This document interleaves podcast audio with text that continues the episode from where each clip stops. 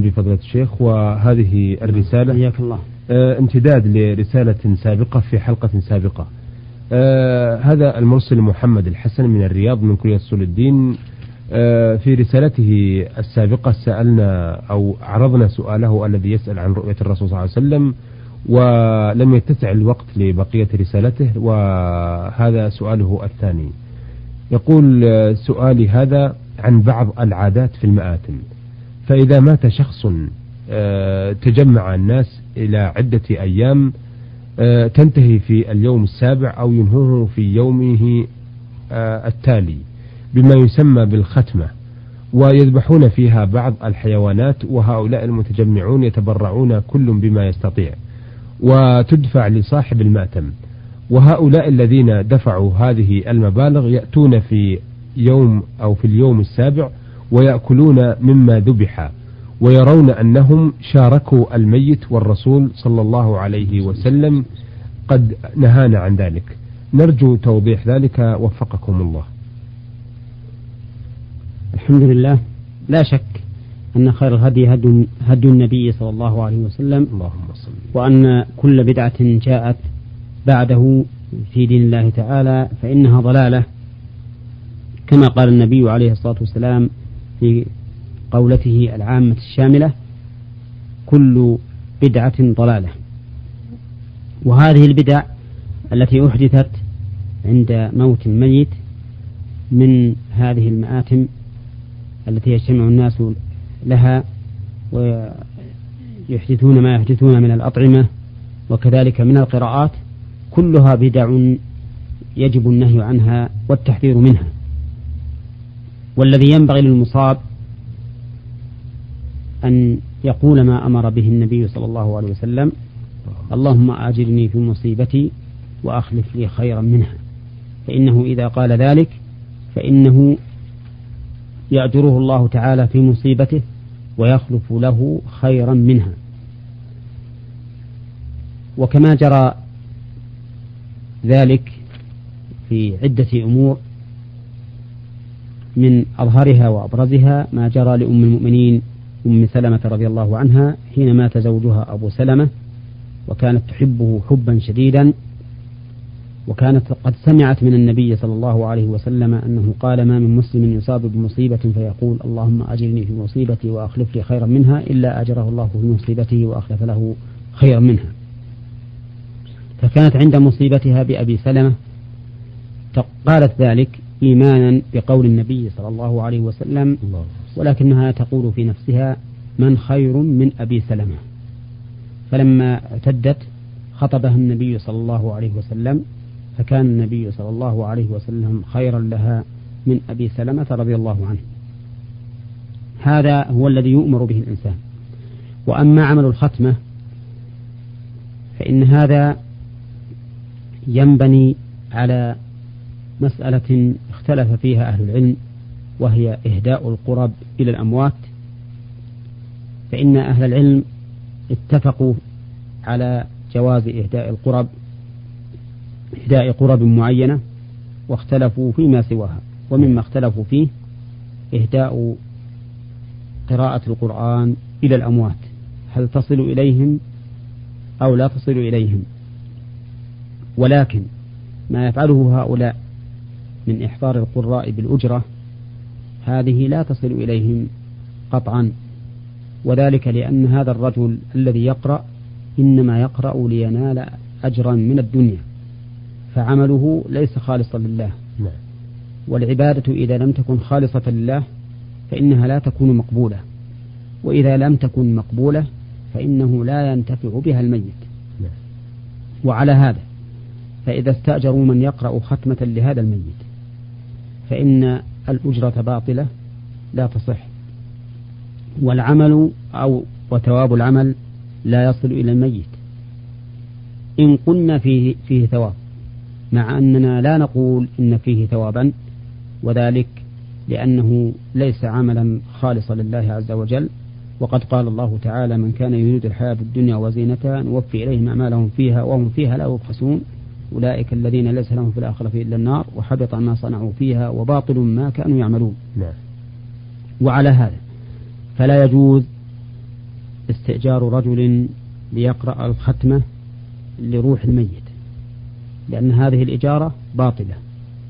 والثواب إن قدر لا يصل إلى الميت لبطلان العقد.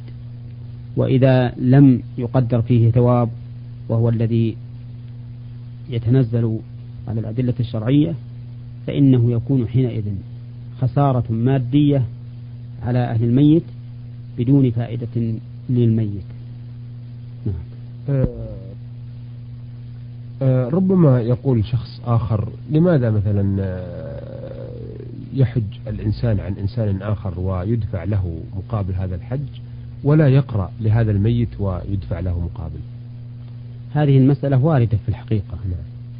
ولهذا المشهور من مذهب الحنابلة أن الاستئجار للحج لا يصح وأن الأجرة تقع باطلة ويكون ثواب الحج للحاج لا للمحجوج عنه. نعم؟ نعم. ونحن نقول كذلك إذا كان الحاج قصده المال هذا الذي حج قصده نعم. المال فإن الإجارة لا تصح و ويكون العقد باطلا ولا ثواب ولا ثواب للمحجوج عنه فيها نعم. أما إذا كان الرجل الذي حج قصده بذلك مصلحة أخيه وقضاء حاجته أو قصده مع ذلك أن يصل إلى المشاعر المقدسة ويعمل فيها خيرا فهذه فهذا قصد طيب ولا حرج فيه فنحن نقول إذا استؤجر إنسان ليحج عن شخص فإن كان هذا المستأجر قصده المال فإنه كما قال شيخ الإسلام ليس له في الآخرة من خلاق ليس له نصيب من ثواب الآخرة نعم. ولا يصح حجه عن هذا الرجل لأنه عقد باطل وأما إذا كان قصده بذلك قضاء حاجة أخيه أو المصلحة بالوصول إلى هذه المشاعر وفعل ما يفعل فيها من خير فلا حرج عليه في ذلك نعم. أحسنتم. هناك أيضا آه، في بعض البلدان الإسلامية والعربية الأخرى إذا أراد شخص أن يأتي للمملكة العربية السعودية وخاصة إذا أراد أن يمر أو يقصد الحرم يقول له بعض الأشخاص اقرأ لنا سورة الفاتحة لروح محمد. فما حكم هذا القول وما حكم قراءة الفاتحة في هذا المجال أيضا؟ الجواب هذا أيضا من البدع التي أحدثها الجهال في دين الله. فالسلف الصالح ما كانوا يفعلون ذلك أبدا. ما كان الواحد منهم إذا سافر إلى المدينة يقول له صاحبه اقرأ لنا آه، الفاتحة لروح النبي صلى الله عليه وسلم أو سلم لنا على رسول الله صلى الله عليه وسلم أو ما أشبه ذلك. إنما هذا من البدع الذي أحدثها بعض الجاهلين.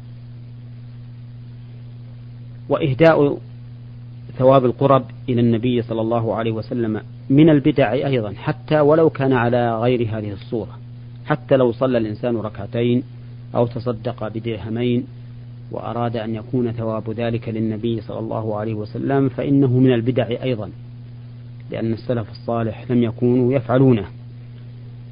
وهو وهو من قصور النظر فإن هذا الذي أهدى ثواب هذا العمل الصالح إلى النبي صلى الله عليه وسلم ليس معنى إهدائه إلا حرمانه من ثواب هذا العمل حرمان العامل من ثواب هذا العمل وإلا فالنبي صلى الله عليه وسلم له أجر ما عملت سواء أهديته له أم لا فإنه عليه الصلاة والسلام هو الذي دل أمته على الخير وهو الذي له أجر الفاعلين. فإن من دل على الخير كان له من الأجر مثل مثل ما لفاعله. نعم. وعلى هذا فالنبي عليه الصلاة والسلام غير محتاج إلى أن يهدى إليه شيء من أعمالنا. نعم. كل عمل صالح نتقرب به إلى الله فللنبي صلى الله عليه وسلم مثل أجورنا. وعلى هذا فلا حاجة للإهداء. يكون معنى الإهداء على هذه الحال أن أن العامل حرم نفسه من ثواب هذا العمل فقط. نعم. أحسنتم في الحقيقة وأشرتم إلى المسألة الثانية وهي السلام على الرسول صلى الله عليه وسلم فكثيرا ما نسمع إذا أراد شخص أن يسافر إلى المدينة يقول له الأشخاص الباقين كل منهم سلم لنا على رسول الله صلى الله عليه وسلم وهذه منتشرة أيضا في الآونة الأخيرة جدا هذه أيضا خطأ من الخطأ والجهل والبدعة. نعم. لأن السلام عمل بدني. لا يدخل فيه لا تدخل فيه لا تصح فيه الاستنابة. الأعمال البدنية نعم. ما تصح فيها الاستنابة. و ولهذا لو قال شخص لآخر صل عني ركعتين ما نفع. نعم. هكذا أيضا لو قال سلم لي على النبي عليه الصلاة والسلام. ومن عجب أن يعدل هذا الرجل عن نقل الملائكة الذين ينقلون سلام الناس إلى رسول الله صلى الله عليه وسلم وهم أحفظ وأثبت من بني آدم.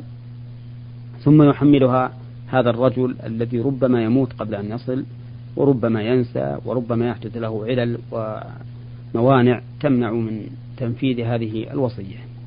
وعلى كل حال فهذا من البدع الذي يجب التحذير منه. نعم أحسنتم. هذه الرسالة وردت من العيون من الأحساء. من المرسل سعد صالح الفجري. وبالمناسبة نشكر الأخ سعد لكثرة رسائله ولكثرة استفساراته عن أمور دينه وعن الأمور التي تحيط به أيضا. أه، سؤاله هذا يقول مما لا شك فيه أن عدة من توفي من توفي عنها زوجها أربعة أشهر وعشرة أيام كما جاء في القرآن الكريم. وعند انتهاء العدة. هو يذكر الآن حادثة لمن أه، يفعلون أشياء تخالف الدين عندهم. يقول وعند انتهاء العدة الليلة الحادية عشرة بعد بعد القضاء بعد قضاء الأربعة أشهر تخرج هذه المرأة ومعها بعض النساء إلى أحد المساجد ومعها مجمرة مدخنة أي بخور طيب وبعد أن تؤدي ركعتين في المسجد يقصد. تخرج وعندها عدة أحجار ترميها. آه، ترميها أي ترمي هذه الأحجار في عدة طرق. ويقولون إن الذي تصيبه هذه الحجارة يموت إلى آخره. هذا ما يحدث. نرجو توضيح هذا بالتفصيل. أثابكم الله. هذا لا شك أنه من البدع وهو شبيه بما أصنعه النساء في الجاهلية. فإن المرأة كانت ترمي بالبعرة على رأس الحوض. ولا يجوز للمرأة أن تفعل مثل هذا الفعل. وإذا انتهت عدة الوفاة سواء كان بالأشهر الأربعة وعشرة أيام أو كان بوضع الحمل إن كانت حاملا فإن معنى ذلك أن حكم الإحداد انتهى فقط.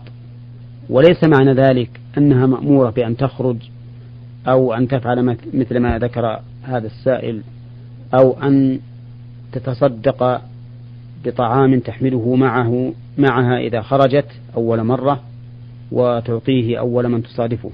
كل هذه من الأمور التي ليست من الشرع.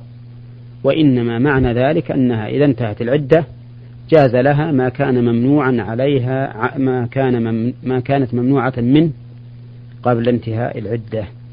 فيجوز أن فتخلع ثيابها وتلبس الثياب التي تشاؤها وتتطيب وتلبس الحلي وتفعل ما كانت ممنوعة منه في حل الإحداد. آه هذه الرسالة من المستمع. وقولنا تفعل. ليس معناه أن نطلب منها أن تفعل ذلك ولكن معناه أننا نبيح لها أن تفعل ذلك. آه هذه الرسالة من المستمع سين نون صاد. يقول إلى المشرفين على البرنامج آه نور على الدرب. السلام عليكم ورحمة الله وبركاته. هل يجوز للمكلف القادر على القيام أن يؤدي النوافل وهو جالس؟ ولقد شاهدت كثيرا من بعض إخواننا الباكستانيين يصلون الرواتب وهم جلوس وهم قادرون على القيام شبابا وشيوخا. وفي ذات مرة سألت أحدهم عن صلاته النافلة وهو جالس وفهمت منه أنه يجوز للمكلف أن يؤدي السنن وهو جالس مع القدرة وثوابه آه، كمن يؤديها وهو واقف في مذهب إمام أبي حنيفة. هل قولهم هذا صحيح؟ وهل هذا مقرر في المذهب؟ آه، نرجو الإفادة وفقكم الله. إذا كان الإنسان يعتقد أن صلاته جالسا أفضل من صلاته قائما في النفل أو مساويا له فهذا خطأ لأنه خلاف ما جاء به ما ثبت به الحديث عن النبي صلى الله عليه وسلم من أن صلاة القاعد على النصف من صلاة القائم.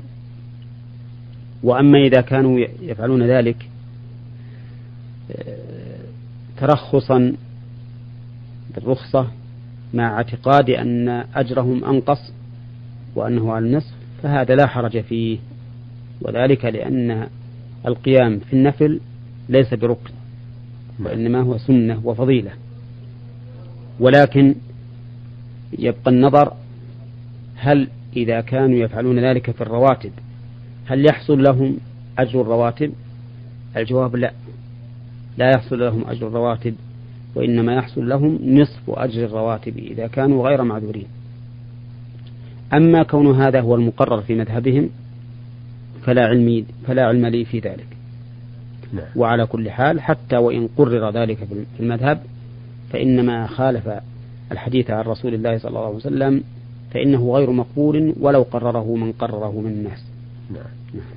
آه سؤاله الثاني يسأل عن الإضراب عن الطعام يقول كثيرا ما نسمع في الإذاعات ونقرأ في الصحف أن أناسا يضربون عن الطعام احتجاجا على بعض الأحكام وهؤلاء غالبا يكونون من المسجونين. فما حكم من توفي وهو مضرب عن الطعام؟ حكم من توفي وهو مضرب عن الطعام أنه قاتل نفسه وفاعل ما نهي عنه. فإن الله سبحانه وتعالى يقول ولا تقتلوا أنفسكم إن الله كان بكم رحيما ومن المعلوم أن من امتنع عن الطعام والشراب فإنه لا بد أن يموت.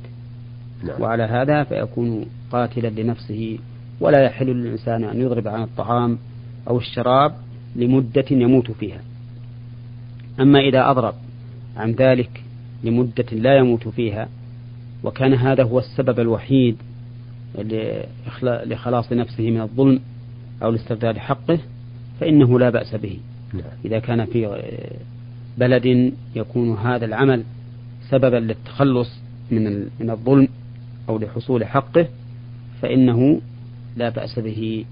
أما أن يصل إلى حد الموت فهذا لا يجوز بكل حال. نعم. أحسنت. أيها السادة إلى هنا نأتي على نهاية هذا اللقاء الذي استعرضنا فيه أسئلة السادة المستمعين محمد الحسن من كلية أصول الدين بالرياض وسعد صالح الفجري من الأحساء مدينة العيون وأخيرا آه، رسالة أحد المستمعين الذي رمز إلى اسمه بسين نون صاد وسؤاله حول تأدية السنن. والإنسان جالس ومن توفي مضربا عن الطعام. آه هذه الأسئلة والاستفسارات عرضناها على فضل الشيخ محمد بن صالح العثيمين الأستاذ بكلية الشريعة في القصيم وإمام وخطيب الجامع الكبير بمدينة عنيزة. آه شكرا لفضيلة الشيخ وشكرا لكم أيها السادة والسلام عليكم ورحمة الله وبركاته. نور